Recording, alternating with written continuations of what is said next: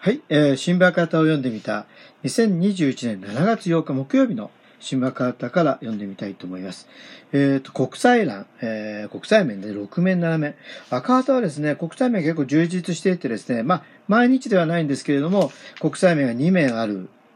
ことが多いんですよね。だからもう本当に海外のこと、あの国際的なことを知りたいと思ったら赤旗取るのは本当にいいんじゃないかなと思っています。ということでですね、今日読むのはですね、まあ、読みたい面はいくつかあるんですが、まあ、一つだけですね。えー、っと、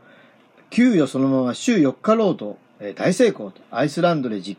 実証実験とですね、生産性向上、ストレス軽減という記事を読んでみたいと思います。えー、ベルリンのクワの白馬記者ですね。アイスランドで行われた週4日労働制導入の実証実験で、参加した大半の職場で生産性が維持されるが向上し、労働者のストレスが軽減されたことが分かりました。アイスランドで持続可能な民主主義の実現を目指す団体、アルダが4日付で調査結果を公表し、実験は大成功だったと評価しましたですね。実験は労働組合や市民団体の運動を受けて、アイスランド政府としてレイキャビック市議会が政府とレーキャビック市議会が2015年から19にかけて実施、労働者の給与水準を維持したまま、労働時間を週40時間から週35から36に短縮しました。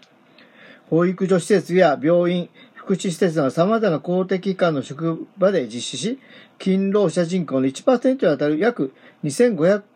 人が参加しましたと。え健康の改善と。報告書によると、労働者のストレスや燃え尽き症候群のリスクが軽減されたほか、え健康やワークライフバランス、仕事と生活の調和が改善したといいます。家族と過ごす時間や趣味に費やす時間、家族を、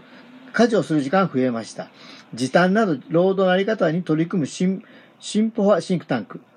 オートミー、自立、自治、自立の意味らしいですね、オートミーっていうのはですね。ウェル、えストロング調査ディレクターは、公共部門が労働時間短縮の先駆者としてふさわしいことを示した。他国政府にとっても教訓となるだろうと語りました。え、連立与党の左翼環境運動のグンナルス・ドッテル議員は、労時間短縮は人々による大きな自由と自ら労働時間の柔軟性を与える。週3時間労働を目指してこの道を歩むべきだと述べました。時短貸し取る。アルダによると、この結果を受けて、労働組合は2019年から2020の団体協約交渉で高級的な時短を貸し取りました。現在国内86%の労働者がこれまでと同額の給与を受け取りながら時短勤務に移行または移行する権利を獲得しましたということだそうですね。で、ちょっとあの、囲みにですね、アイスランドってどんな国かなっていうことなんですが、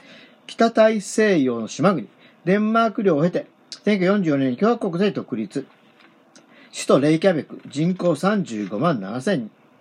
2019年ですね。えー、勤労者人口19万6700人。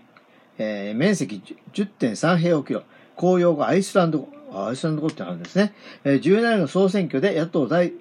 野党3党の連立政権が発足。左翼政党、左翼環境運動のカトリン・ヤコブス・ドッティル党首が、えー、首脳に首相に就任しましたということなんですね。まあ、小さなね、まあ、日本で言うと市ぐらいの、え、どのぐらいなんでしょうかね。あの、市の大きさぐらいだと思うんですけれども、ちょっと大きな市のね、えー、まあ、そういうところで実験をした。まあ、あの、やっぱりね、労働時間短縮というのはですね、本当にこう重要でね、やっぱりこう、えー、自由な時間が増えるということは人間の様々なね、あの、多様な能力を発揮する、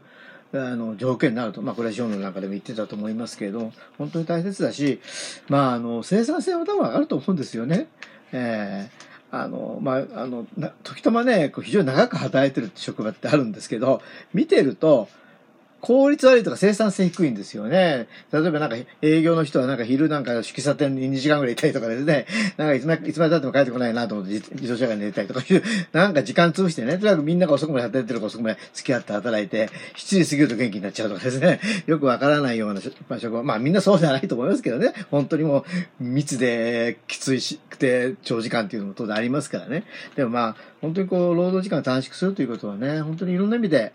あの、ものを考えたりね、いろんなことに参加したり、やはり、あの、これやっぱり労働者が勝ち取っていかないとね、やはり本当に、ね、あの、デモに参加するんだって、6時半のデモにどうやって参加すんだっていうことがね、定時に終わってくれなきゃ参加できないだろうっていう人が多いと思いますので、本当にこの労働時間短縮というのは人間の発達、多面的な発達にはね、欠かせないということだと思いますね。ということで、2021年7月8日木曜日の新バカードを読んでみました。ここまでお聴きいただきありがとうございます。